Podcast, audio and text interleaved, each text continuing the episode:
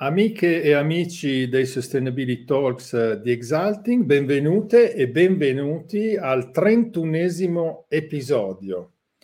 L'ho detto spesso, non avremmo mai creduto che, e anche qui, ricominciando questa nuova stagione, siamo veramente molto contenti, io e i collaboratori con i quali facciamo questi programmi, e vedete anche voi e sentite anche voi che ascoltate il podcast, quanto il livello è continuamente crescente, sempre molto interessante. Grande lavoro, ma grande soddisfazione. Quindi riprendiamo una stagione che si annuncia eh, molto interessante. Oggi, eh, lo sapete, parliamo di un tema particolare, parliamo di politica, ma nonostante le recenti elezioni politiche italiane non vogliamo parlare tanto dell'attualità, non ci sentirete commentare i risultati dei partiti, ma vogliamo parlare di politica per quello che servirebbe per affrontare le sfide di questo tempo eh, molto complesso nel quale viviamo. E ovviamente sarà mia premura mantenere anche il focus sul tema delle esigenze delle imprese, delle persone e del sistema economico che vuole affrontare la transizione verso la sostenibilità con un contesto anche politico utile, funzionale, possibilmente serio e competente. Per, a proposito di serietà e di competenza, quindi vi posso svelare a questo punto chi è l'ospite di oggi, e quindi ve lo metto qui in, lo porto in primo piano. Luigi Curini, benvenuto Luigi. Eh, grazie, grazie dell'invito Federico. Allora, Luigi Curini è professore ordinario di scienza politica all'Università di Milano ed è uno dei commentatori che seguo con più piacere, tra l'altro, e interesse su LinkedIn perché è uno non prolisso ma sempre molto, molto acuto e proprio con Luigi, eh, anche come ci siamo detti nella preparazione di questo talk, vorremmo un po' comprendere in che quadro e in che contesto eh, politico ci stiamo muovendo in questo momento e abbiamo comunque già individuato due o tre macro temi che sono di interesse dal punto di vista di, de, delle imprese che devono operare in questo contesto, in questa società e quindi eh, comincerò subito a porgli delle questioni e delle riflessioni. Secondo me, Luigi, ehm, abbiamo detto non commentiamo i, i risultati dei partiti, ma una riflessione però o due le facciamo sulle elezioni appena trascorse. E intanto, secondo me, eh, c'è un dato molto importante che è il dato del crescente e ormai direi drammatico astensionismo, cioè della mancata partecipazione popolare alla politica nel momento del voto. Poi magari vediamo eh, se ci sono altri luoghi o momenti eh, nei quali manca. Quindi come lo vedi tu questo dato crescente e veramente ormai insomma uno su tre è, è un numero grosso, soprattutto per, per, quelle che erano le abitudini italiane di, di grande partecipazione al voto? Sì, eh, diciamo che quasi più che quasi uno su tre, quasi uno su quattro. Cioè quasi, scusa, quasi 4 su 10, perché più o meno num- l'astensione che ha raggiunto il livello record eh, quest'anno per queste elezioni è stata decisamente elevata e molto più elevata anche in termini di trend. Ed è un dato su cui riflettere, secondo me, perché mh, tradizionalmente in letteratura l'astensione viene ricondotta a due fondamentali fattori. Da un lato l'astensione che viene chiamata per alienazione. Normalmente si ha l'astensione per alienazione quando un individuo non trova un partito a sé vicino. Ma non è questo il caso italiano, perché ogni elezione, compreso questa, noi abbiamo una grande varietà di offerta politica dall'estrema sinistra all'estrema destra e via dicendo. Quindi non è da ricondurre l'estensione in Italia a un'astensione per alienazione. Non è neanche da ricondurre a quella che viene chiamata astensione per indifferenza. Tipica dell'astensione per indifferenza è quando un cittadino decide di non andare a votare perché, soprattutto nei sistemi bipartitici, non vede una grande differenza fra il programma di, del partito di centro-sinistra e quello di centrodestra e quindi preferisce non andare a votare per fare qualcos'altro, insomma, per stare ad esempio con la famiglia. Perché comunque questo non cambierebbe molto della, nella sua vita. Non è neanche questo il caso italiano, perché c'è comunque una diversità tra, non so, chi voleva la flat tax, chi vuole la flat tax, chi vuole la patrimoniale, c'è una certa differenza. E allora come spiegare questa, questo crescente eh, percentuale di, di, di cittadini, i nostri concittadini che scelgono di non, di non, parteci- di non effettuare la, la principale partecipazione, forma di partecipazione politica in un sistema democratico, cioè il voto. Secondo me è da ricondurre alla frustrazione di questi cittadini, questi concittadini. E non è una sorpresa, perché se noi guardiamo l'ultima legislatura, l'ultima legislatura secondo me è stato um, um, uno specchio fedele di come non dovrebbe funzionare il rapporto di delega tra cittadino e elettore. Noi abbiamo avuto cittadini che hanno votato in un certo modo nelle elezioni e si sono ritrovati al, al governo partiti che si erano detti la qualunque durante, durante, la campagna elettorale. Prima tra Lega e Movimento 5 Stelle, poi ancora di più tra Movimento 5 Stelle e PD. E dopo questo si sono ritrovati con un governo tecnico, con un governo in realtà politico, guidato da un tecnico senza fondamentalmente opposizione. In questo tipo di contesto l'importanza politica, il peso politico che un cittadino dà al proprio voto, in qualche modo si svuota perché non, non trova più nessun tipo di corrispondenza tra il proprio atto e poi quello che poi vede nel momento in cui si formano i governi, la, la maggioranza, l'opposizione. Ed è in questo senso, soprattutto tra le altre cose, l'esperienza del governo Draghi è abbastanza, da questo punto di vista, è, abbastanza, è stata abbastanza disarmante per una fetta non banale di cittadini, perché in qualche modo vedevano un governo che era appoggiato da tutti i partiti tranne uno, un governo che comunque andava avanti a decreti legge e che prendeva determinate scelte. In questa situazione, ripeto, un cittadino alla fine dice si chiama fuori rispetto alla idea di partecipazione continua, soprattutto nel momento chiave della democrazia che è quella del voto.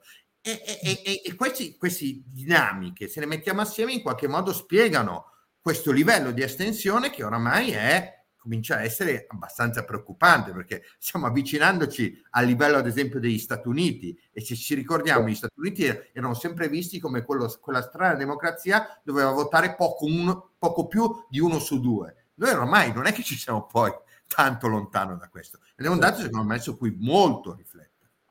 Tenendo conto anche che eh, negli Stati Uniti c'è tutta una serie di ostacoli al voto, la registrazione, c'è anche da spendere dei soldi per votare, mentre da noi è assolutamente libero, quindi...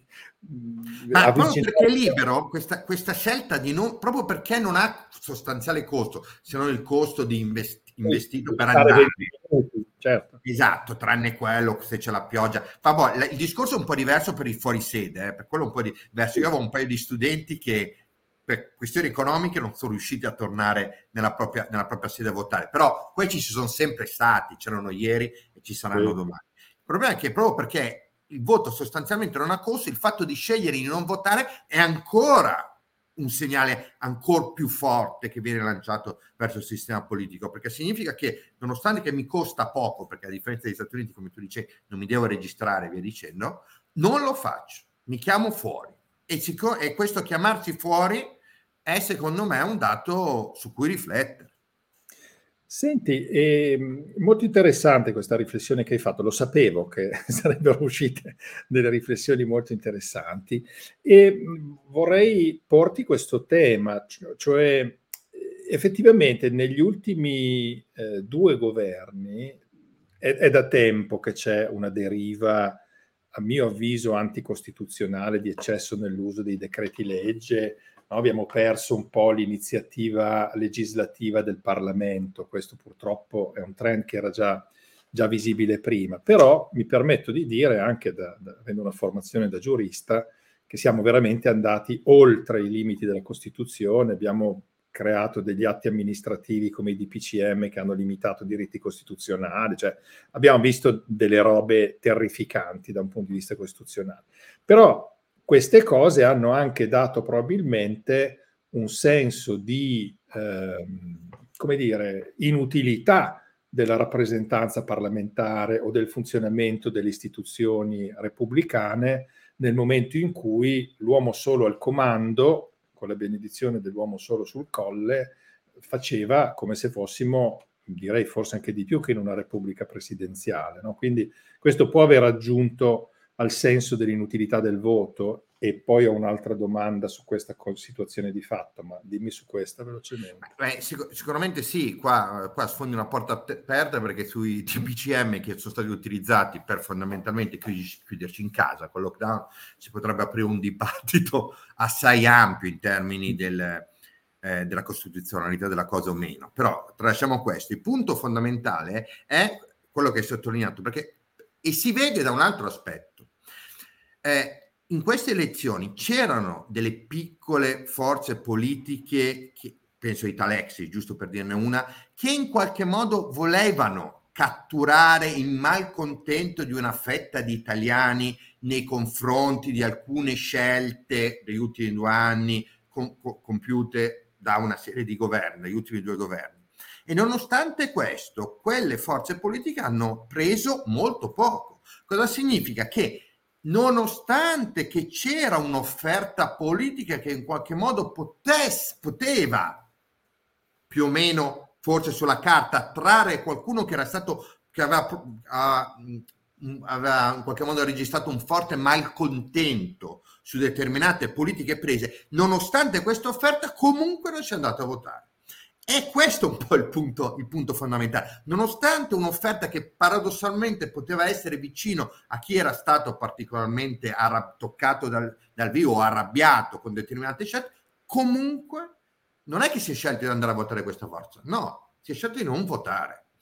E è veramente questo chiamarsi fuori dalla, dalla contesa politica il dato, secondo me, rilevante e su cui riflettere. È proprio, è proprio la volontà di tirarsi fuori. E, e, questo è un mm. problema perché una volta che ti, ci, i, alcuni cittadini, concittadini si tirano fuori in modo così marcato, poi è un problema ri, ri, ri, ri riguadagnare la loro, la loro, fiducia, riguadagnare la loro... Mh, mm, i, eh, fargli tornare la voglia di essere nel loro piccolo protagonista, come siamo noi tutti nel nostro piccolo protagonisti anche dal punto di vista della partecipazione politica. E questo Beh. secondo me è un punto, un punto fondamentale.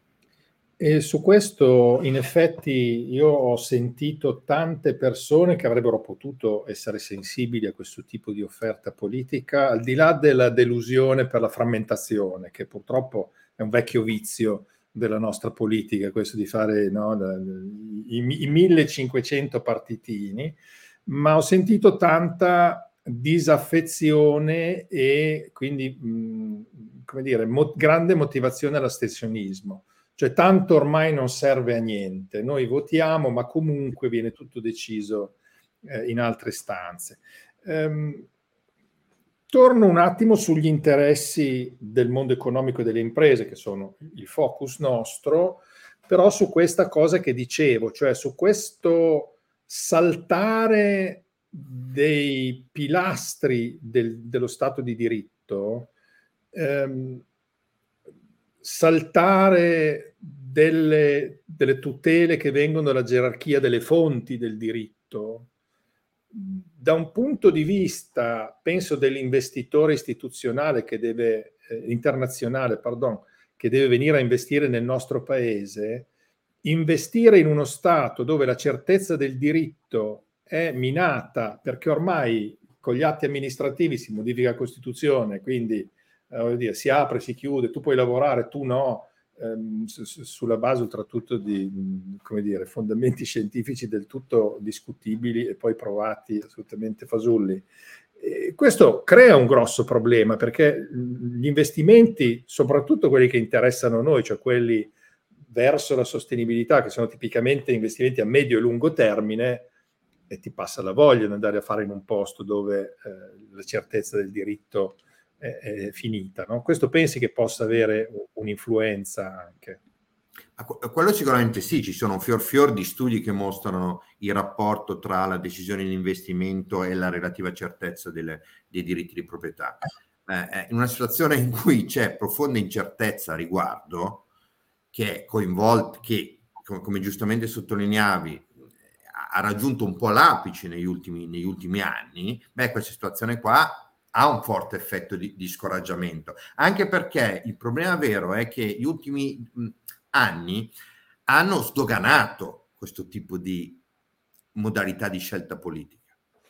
E se l'hanno sdoganato senza, almeno nel nostro paese, suscitare una reazione di, nel meccanismo di checks and balance, come in qualche modo ci, ci saremmo potuti aspettare, anche da parte dei media, dai, quelli che dovrebbero essere i cani da guardia no? del, del, potere politico, beh, eh, se abbiamo sdoganato quella cosa lì, significa, che di fronte alla prossima crisi, che non sappiamo quale ci sarà, ma là fuori ce ne sono sempre di crisi, tra cui scegliere anche in modo un po' arbitrario, questo tipo di dinamica potrebbe ehm, eh, riaffermarsi.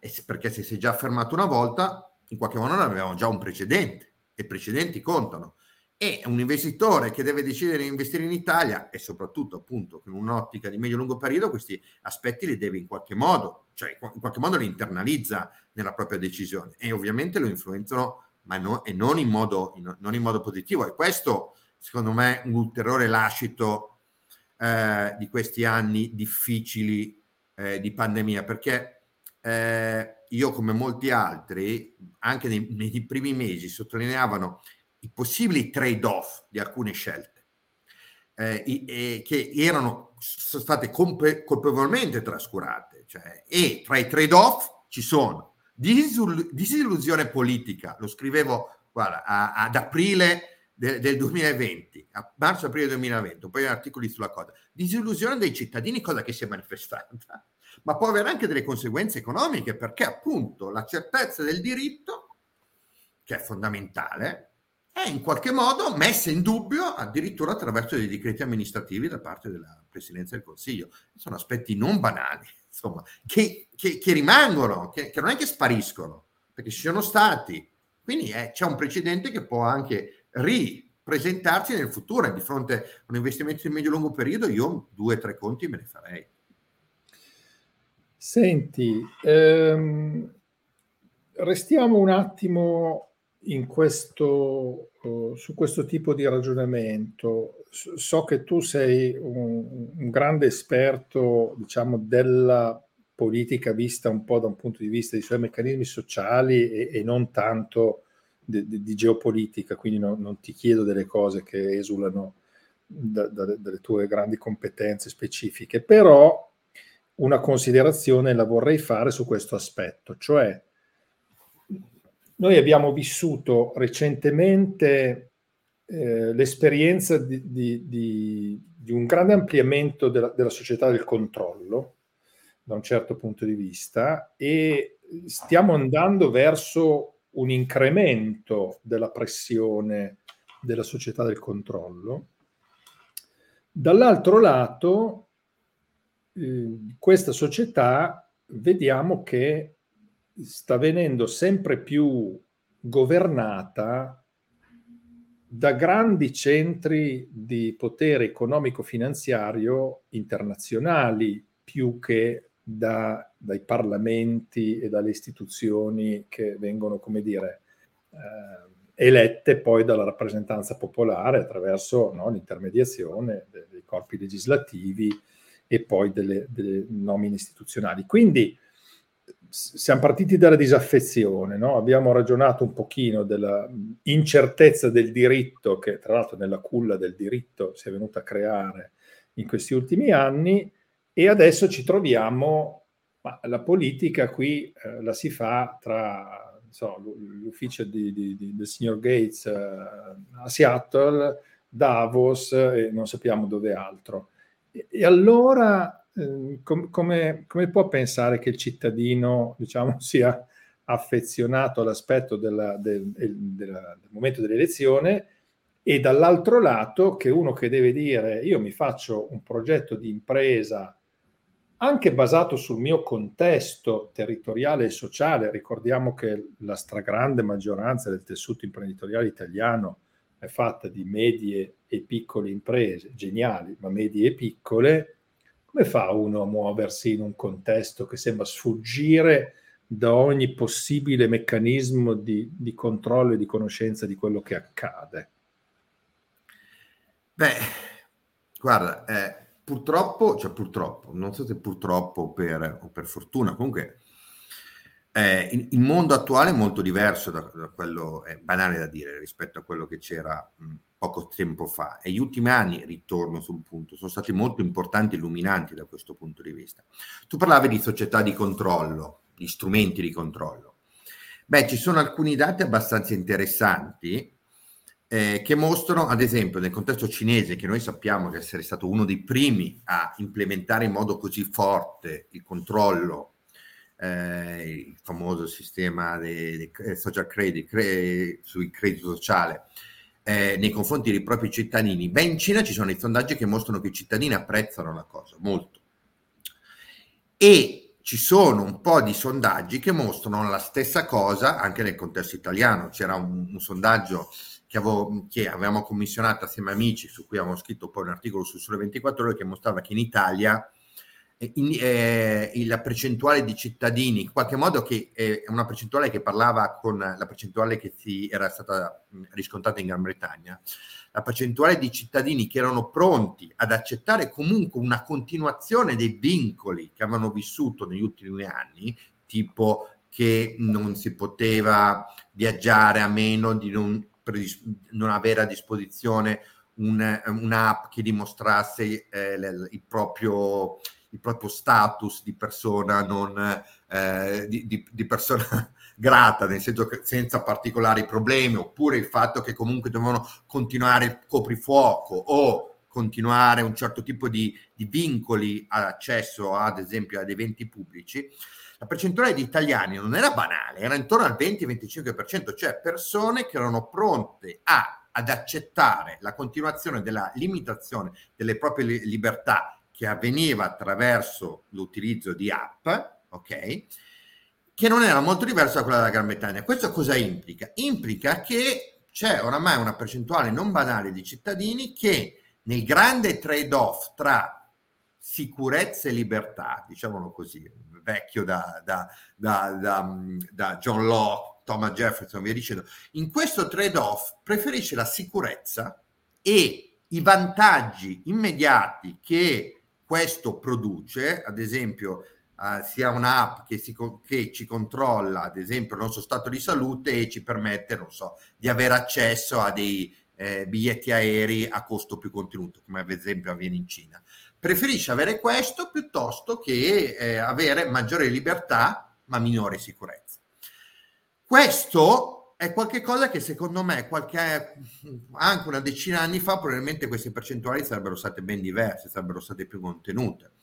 Questi anni hanno in qualche modo introdotto anche nella società eh, occidentale come in qualche modo come normalità degli strumenti di controllo della nostra vita quotidiana che, ripeto, fino a dieci anni fa avremmo visto come eh, fumo negli occhi. Adesso invece viene dato in qualche modo per scontato. Cioè tutti noi avevamo, una buona parte di noi avevamo un'app sul nostro cellulare che garantiva il nostro status per poter mm. accedere a qualche cosa e non qualcos'altro, incluso andare a lavorare. Non è banale come cosa e per una buona fetta di cittadini questo era normale, anzi erano pronti a portarla avanti nel futuro indipendentemente dalla pandemia. Anzi, vedevano in questo un buon punto di partenza per raccogliere maggiori informazioni sul nostro comportamento quotidiano e così poter distinguere i buoni dai cittadini cattivi o meno buoni. Però cioè, capiamo il salto qualitativo che questo. Il salto è enorme, il salto è enorme. Io qui faccio due considerazioni. La prima, eh, la prima è che, eh, come dire, avevano piacere a utilizzare una cosa che gli dicevano che garantiva, ma non garantiva nulla, e quindi questo mi dice anche una fondamentale ignoranza de, de, della massa delle persone rispetto ai fatti reali della loro vita. Forse qui c'è anche da riflettere sul ruolo di quelli che dovevano essere i cani da guardia della democrazia, sono diventati un po' i cani da compagnia dell'autoritarismo, forse rimanendo nella metafora, nella metafora canina. L'altra considerazione che mi viene da fare, io non so se penso che tu conosca il discorso sulla servitù volontaria di Etienne de la Boétie, che, che nel 1600, insomma, scriveva che noi abbiamo una tendenza naturale a essere schiavi piuttosto che liberi quindi questa sicuramente è una fragilità, però tutto questo eh, può essere anche figlio di anni nei quali siamo stati costantemente manipolati eh, da paure più o meno falsamente indotte. Sto pensando al tema della sicurezza, per esempio, nelle nostre vite, nelle nostre città. Noi per anni, ma forse decenni, abbiamo vissuto in una schizofrenia perché avevamo i dati del Viminale che dicevano che i reati stavano diminuendo nel nostro paese e dall'altro una percezione di una grande insicurezza che ha favorito anche delle formazioni politiche che insomma, dicevano di, di, di garantire, di avere come priorità la sicurezza dei cittadini. Quindi in qualche modo questo voler essere sicuri, garantiti per legge, è una fragilità, cioè la dimostrazione di una società debole che non è più in grado di prendersi la responsabilità della propria vita e della propria sicurezza, o è qualco, magari anche perché malinformata, o è qualcosa di diverso dal tuo osservatorio?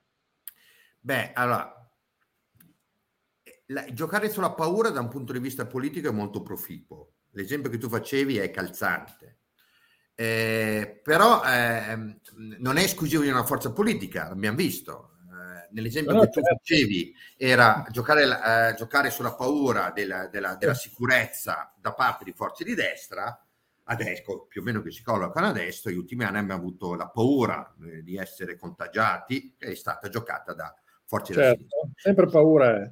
Sempre paura. Quindi questo, cioè fare l'imprenditore politico sulla paura è generalmente vantaggioso, ma non è sempre vantaggioso in tutti i paesi. Cioè, an- ancora una volta, se noi guardiamo questi due anni, noi osserviamo una notevole varianza tra i vari paesi.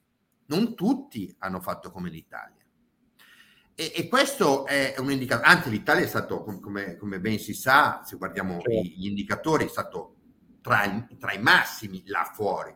Certo. Eh, tra altre cose, è anche è, è ormai un dato acquisito in letteratura che se non ci fosse stato eh, il governo Conte 2 a fare il lockdown e quindi a dimostrare che anche una democrazia poteva fare il lockdown senza che i cittadini scendessero in strada a protestare, senza quell'evento non ci sarebbe stato il lockdown in altri paesi. Ma è stato certo. quel momento in cui la, per la prima volta, perché l'idea prima del lockdown era tutta legata a chi lo fa? Lo fanno i regimi autoritari, se lo può permettere di fare la Cina perché non importa dei cittadini.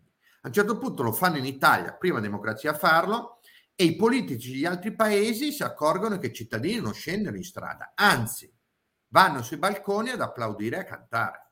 Ok? E quindi altri paesi lo, lo imitano, però ancora una volta non tutti i paesi.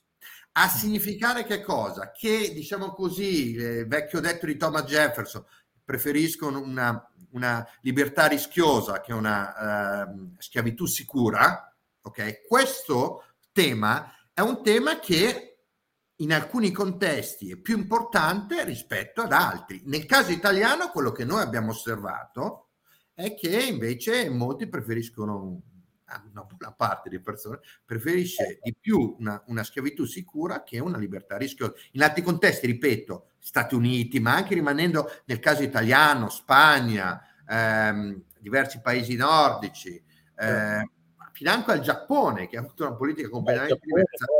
Certo, certo. Erano, erano molto, molto diversi e i dati anche su questo ho lavorato un po' sui dati, mostrano che cosa? Che c'era una chiara relazione tra, i sondaggi cosa mostrano?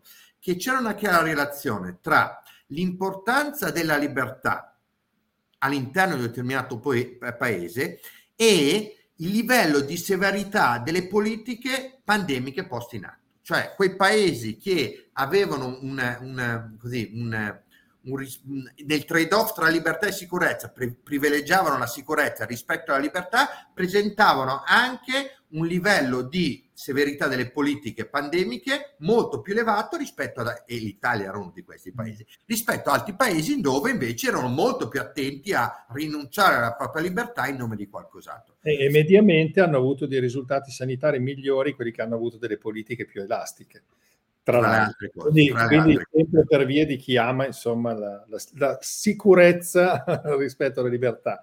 Eh, scusa, chiudo questo argomento perché poi eh, c'è una cosa più interessante di cui voglio parlare, ehm, però ricordo un numero significativo, ma è uno su cinque. Quindi prima di svendere le nostre libertà i nostri diritti, ricordiamo che per quanto sia un numero alto, quello che mi dicevi è un 20%, quindi uno su cinque. Cioè, il eh, problema non è solo quelli, ma il problema è tutti quelli che hanno un'opinione, diciamo, nell'area grigia, che sì, sì, sì, insomma, ti lascia trascinare una parte... neri, insomma.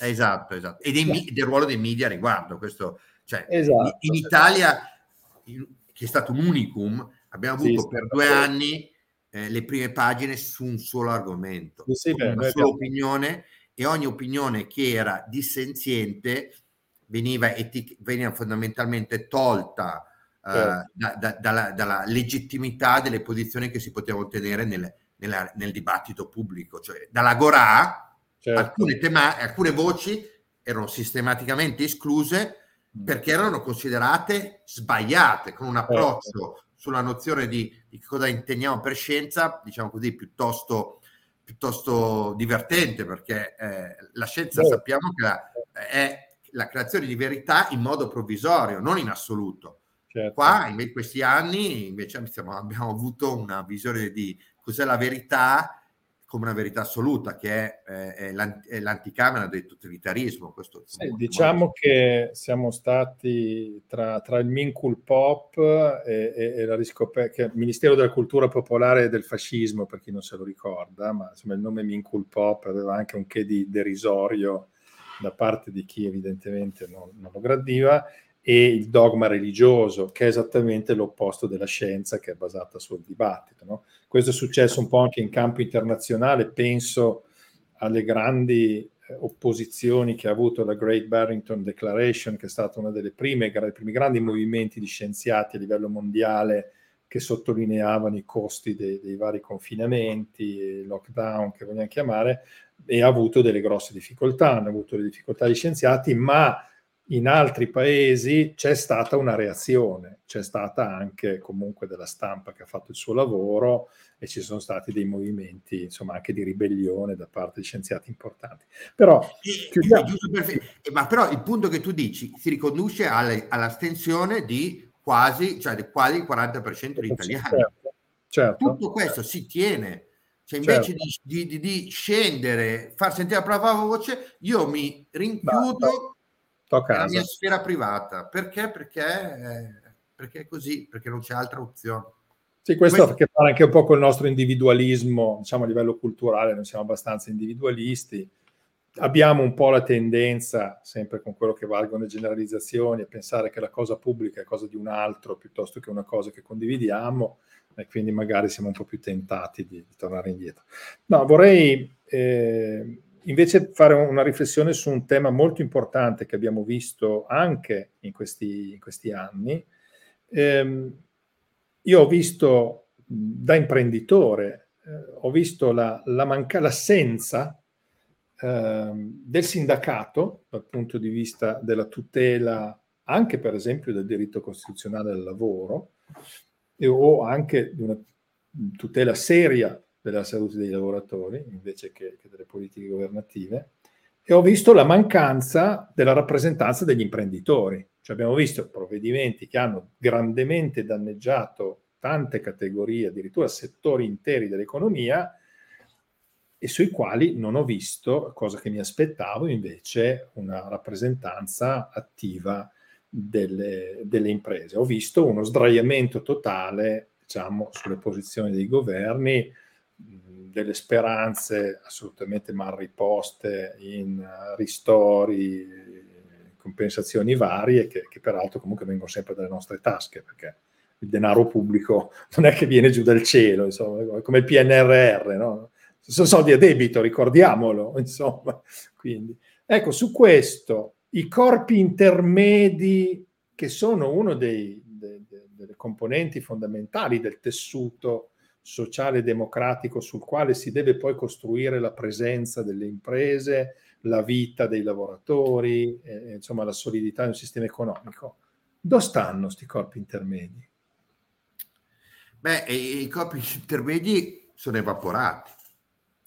Eh, viveva una, una, una, società in cui il ruolo, che era stato straordinario dei corpi intermedi nella, nel corso della, della, della, della, storia democratica italiana, corpi intermedi che sono ampi, cioè non c'è solo il rappresentante eh, in, intesi in senso ampio, non c'è solamente eh, i sindacati e la Confindustria. Pensiamo a un altro grande corpo intermedio, erano le chiese, le parrocchie, giusto per dire un altro, certo. che hanno svolto un ruolo cruciale per, per, la, per creare una società vibrante, una società che in qualche modo riuscisse a collegare il basso con l'alto. Beh, questi corpi intermedi da anni sono, sono in crisi. Se noi parliamo, facevo l'esempio della Confindustria, noi viviamo in, in un paese, ma non solo l'Italia, eh, e questo lasciamelo dire, io sono un vecchio liberale classico, quindi quasi un libertario, diciamo così, quindi lasciamelo dire, l'Italia ormai è un paese da, da capitalismo, cioè da capitalismo clientelare, dove i grandi, grandi gruppi dove il legame di interesse tra grandi gruppi industri- industriali e Stato è oramai sempre più forte, dove sì. è questo legame privilegiato di alcune realtà imprenditoriali nei confronti dello Stato che garantisce dei privilegi a queste realtà imprenditoriali. Quanto di più lontano dalla nozione di libero mercato. È una, è una, degenerazione del capitalismo, una brutta degenerazione del capitalismo. Ma quello che noi stiamo assistendo è questo nel corso degli anni. Una crescente affermazione del crony capitalismo a danno del vero mercato, per cui che privilegia per l'appunto i legami di interessi diretto tra alcune grandi realtà imprenditoriali e lo Stato. In questo, se quindi il legame cruciale è questo. Capisci bene che il ruolo dei gruppi intermedi, in questo caso lo so, di, di, di chi rappresenta gli interessi degli imprenditori che dovrebbero essere terzi rispetto al ruolo, anzi dovrebbero essere in qualche modo antagonisti, in senso buono, nei confronti dello Stato, viene meno, perché in realtà è attraverso proprio il legame con lo Stato che io mi garantisco dei vantaggi privilegiati per me. Questo è un problema da un lato. Se poi parli dei sindacati c'è un altro grosso problema, oltre al fatto che la crisi che ha colpito la rappresentanza dei partiti politici, che noi stiamo osservando, cioè noi quello che abbiamo assistito negli ultimi vent'anni è stato il crollo verticale dei, de, delle persone iscritte ai partiti politici. A chi andava nelle sezioni, non ci sono più le sezioni certo. sul territorio, non ci sono più non ci sono più congressi. Non ci sono più, ma ogni tanto dicono di farli sì. quando c'è un momento di crisi, però ogni tanto sì e no. Tut, tutta la politica non è un caso che i partiti ora hanno sempre il nome del leader attaccato, perché si vota sempre più il leader, quindi una, concezione, c'è un'ampia letteratura a riguardo in scienza politica dove il processo di personalizzazione de, de, de, della, della, politica accentuato prima dai, dei media, dalla televisione poi dai social media, è una situazione in cui appunto si, centra, si verticiti, ehm, verticalizza il, il, partito politico, tutto incentrato sulla figura di un leader politico e quindi de, de, del, del, cerchio di nani ballerine, in senso ampio, che circonda il leader politico di turno, ok, a danno della struttura partitica che infatti si scompone, evapora, ma questa evaporazione non avviene solo sulla, sul, sul partito politico, se pensiamo ai sindacati, è uguale, il numero di iscritti ai sindacati è calato vistosamente, se non è calato è perché sono entrati in massa i pensionati. Ok? Quindi è una situazione... E in questo tipo di contesto, ancora una volta, il chronic capitalism, cioè l'idea che il capitalismo clientelare, trova riflesso dall'altra parte dei sindacati che hanno spesso un legame di interesse verso il governo di turno, soprattutto quando al governo ci sono partiti politici a loro vicini. Quello che abbiamo visto è, io sono abbastanza certo che se al governo ci fosse stato eh, non diciamo così una componente di sinistra forte durante il Conte 2, ma ci fosse stato il Conte 1 che avesse deciso determinate scelte, i sindacati avrebbero reagito in un altro modo. Mm. essendoci il principale, eh, il principale legame partitico, per esempio mm. pensiamo della CGL, al governo, i sindacati hanno deciso un altro tipo di scelta che ancora una volta rinvia che cosa? Al fatto che i legami politici acquistano una maggiore importanza rispetto al legame che ci dovrebbe essere tra iscritto ad esempio a un sindacato o iscritto alla, alla Confindustria e l'azione stessa di questo corpo intermedio. ma in un mondo in cui i corpi intermedi tendono a evaporare a vantaggio invece di legami diretti tra alcuni e il potere politico, beh, non, è, non, è, non sorprende questo tipo di, di, di, dinamica, che ovviamente è un tipo di dinamica problematica, perché i corpi intermedi hanno sempre svolto un ruolo cruciale nel collegamento tra cittadino e politica. Spariti quelli, rimane il cittadino da solo di fronte alla politica, che può scrivere le sue cose sui social media e va bene, ok? Può avere un sacco di like, ma è lì solo nei confronti della politica, da cui, ritorniamo a quello che dicevo all'inizio, in questo tipo di contesto l'idea di frustrazione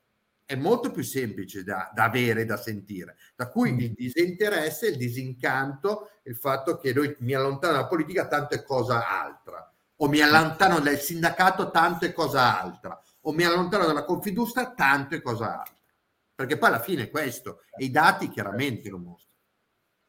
E questo, di nuovo, è anche una mancanza di partecipazione, anche di pratica di partecipazione, perché se hai tanti corpi intermedi ai quali puoi partecipare, ti alleni anche alla partecipazione tu parlavi di, di, essere un liberale classico, io faccio un ricordo nostalgico di Piero Pozzoli, grandissimo amico, allora presidente di Giovani Industriali di un'altra epoca, e ricordo quanto erano i tempi in cui eh, frequentavo io, sia a livello locale sia a livello regionale o nazionale, era veramente una scuola di partecipazione politica eh, alla, alla vita sociale ed economica del paese, eravamo anche un po' i monelli in una confindustria dominata da Torino a livello, diciamo, senior, no?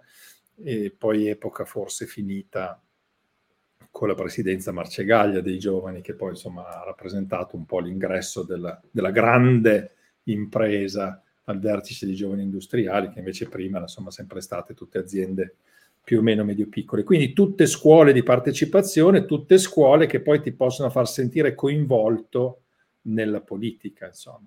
Ecco, per chiudere negli ultimi minuti di questa conversazione, a questo punto noi abbiamo fatto un po' una diagnosi, abbiamo analizzato la situazione, anzi hai analizzato la situazione, e a questo punto ti chiedo, ma cosa dobbiamo auspicare per avere una politica più adatta alle sfide che dobbiamo affrontare, perché direi che in questo momento quello che ci sta dimostrando è che è assolutamente inadatta. Infatti stiamo incasinando sempre di più, la società è sempre più sofferente, che sia a livello di imprese, che sia a livello di persone. Qui c'è un livello di sofferenza altissimo nella nostra società. Secondo te quali sono delle vie, diciamo, di evoluzione desiderabili ed eventualmente quelle possibili in un tempo ragionevole? Questa è una domanda, diciamo così, difficile. Io eh, ti se posso... no, chiamavo te per fare le domande.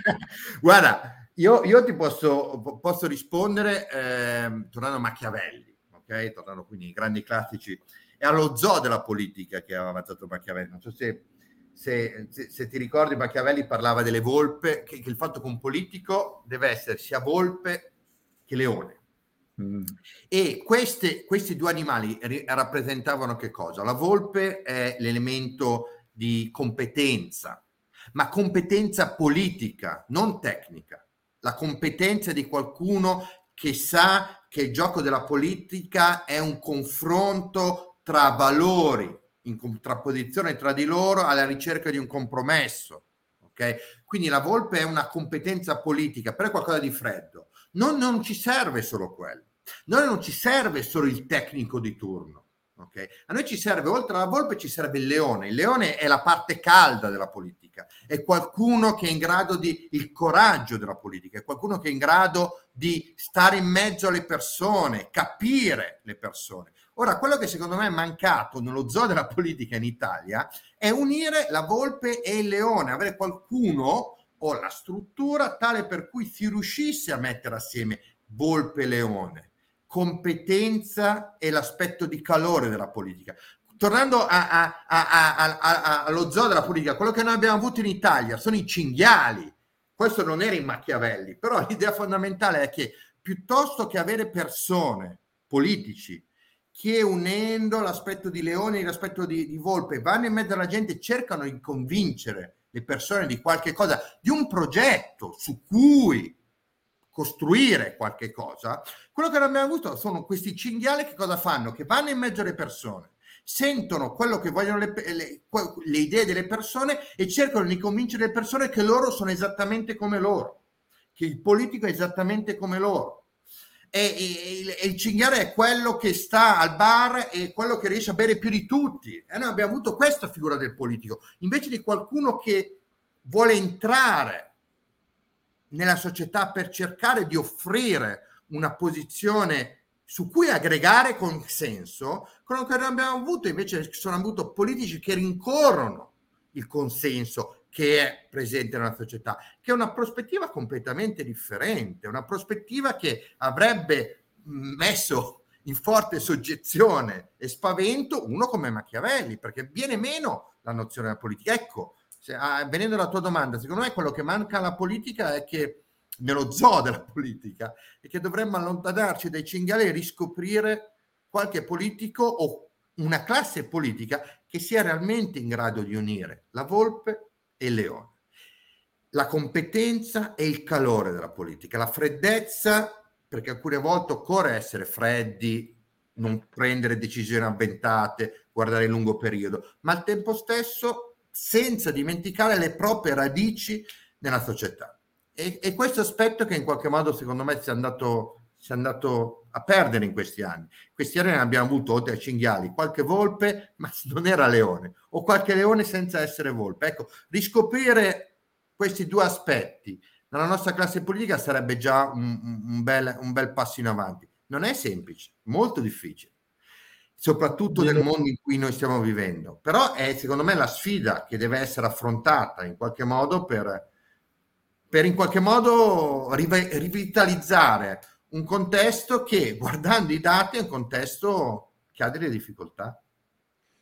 Viene facile l'amara battuta che negli ultimi anni abbiamo visto il gatto e la volpe e non il leone e la volpe, no? Assolutamente sì eh, però è molto amara questa battuta. Io mi trovo purtroppo, dico purtroppo, a volte a rimpiangere personaggi politici della Prima Repubblica, pur se, a parte che non ho ancora visto la Seconda Repubblica, sto vedendo uno sfacelo, ma mi manca la Seconda Repubblica.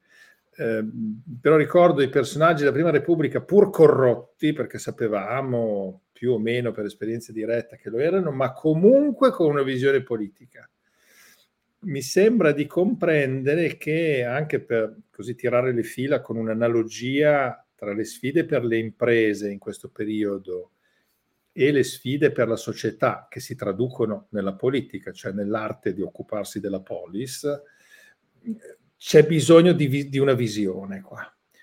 Cioè, così come le imprese sono molto chiuse nella volpe, cioè nell'aspetto tecnico freddo del manager che deve far tornare il, budget, che deve fare quei risultati trimestrali, che deve raggiungere quegli obiettivi, ma guarda solo lì, invece c'è bisogno di una visione che proietti nel futuro che sta arrivando. Qualche giorno fa abbiamo fatto il primo incontro della nostra bottega della sostenibilità e abbiamo fatto con eh, uno dei, dei, dei, pochissimi esperti di foresight in Italia, Valentina Boschetto Dorli, e abbiamo visto quanto è importante saper cogliere i segnali che ci dicono qual è il futuro che, che si sta preparando. No? L'imprenditore non può fare a meno di questo, quindi eh, ci ha fatto piacere farlo, chi c'era è stato molto contento e proseguiamo un po' su questa linea con Bottega. Però c'è bisogno di visioni e anche la politica, mi sembra di capire, dovrebbe proporre visioni di una società che vuole costruire, confrontarsi su questa, avendo anche le competenze tecniche, però la politica dovrebbe essere visione di futuro possibile o desiderabile. Questo mi sembra di capire che è il leone che manca. E con i piedi ben piantati nel contesto, nella società, nell'interazione con gli altri. Questo è l'aspetto fondamentale. E, e, e questo aspetto che purtroppo sta in qualche modo appassendo con tutte le conseguenze, conseguenze della cosa. Insomma, noi ci mancano i leoni. e, e, nella Prima Repubblica avevamo molte volpi, ma molte di quelle volpi erano anche degli ottimi leoni.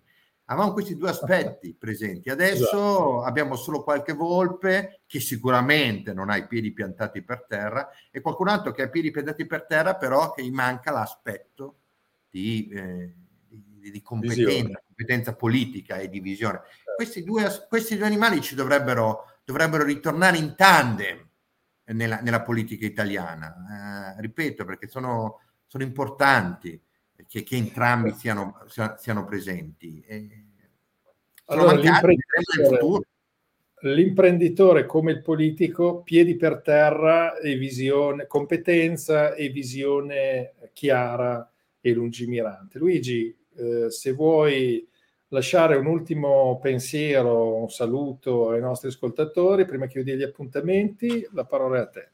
No, ringrazio, ringrazio dell'invito e speriamo che sia stato utile. Lo è stata sicuramente come tutti i nostri talk. Grazie allora a Luigi Curini, professore ordinario di Scienze Politiche all'Università di Milano, per essere stato con noi. Grazie Luigi, io vado in eh, solo e passo a dare gli appuntamenti futuri eh, sia dei talks, il prossimo sarà il 12 di ottobre, cambiamo di nuovo radicalmente argomento, avremo ospite Antonio Disi, ricercatore e behavioral architect di Enea, ci spiegherà poi lui cos'è un behavioral architect in una struttura eh, come Enea, ma posso già anticiparvi che Antonio Disi è, tra le altre cose, un grande comunicatore ed è l'architetto, sì, in questo caso, di bellissimi strumenti comunicativi sui temi della transizione energetica, appunto nel suo ruolo di Enea, con i quali eh, opera per comunicare e diffondere anche al pubblico, diciamo, meno eh, preparato tecnicamente, proprio i temi, e le visioni, le complessità e le sfide della transizione energetica. Invece per chi ascolta, chi ci ascolta oggi ed è eh, imprenditore, amministratore delegato o decisore eh, in azienda, ricordo che Bottega della Sostenibilità, la nostra nuova iniziativa, è partita. Abbiamo cominciato, come accennavo prima, il 20 di settembre, il 22 di settembre a Verona con eh, l'evento sul Foresight. Prossimo appuntamento il 20 di ottobre a Piacenza, dove adesso si stabilisce eh, la bottega della sostenibilità e quindi eh, chi ha eh, questi requisiti di, di, ruolo nell'azienda può andare sul sito di Exalting e già dalla home page trova la possibilità di candidarsi a partecipare a questo nuovo straordinario movimento di imprenditori e imprenditrici eh, visionari che vogliono sviluppare proprio idee, visioni, progetti e anche collaborazioni, perché no, sulla sostenibilità integrata e strategica. Grazie a tutte e a tutti, ci ascoltiamo sui canali podcast eh, di, di Sustainability Talks di Exalting e ci ritroviamo qui il 12 ottobre per la diretta di Sustainability Talks con Antonio Disi come ospite. Buona serata, buona giornata a seconda del momento in cui ci ascoltate.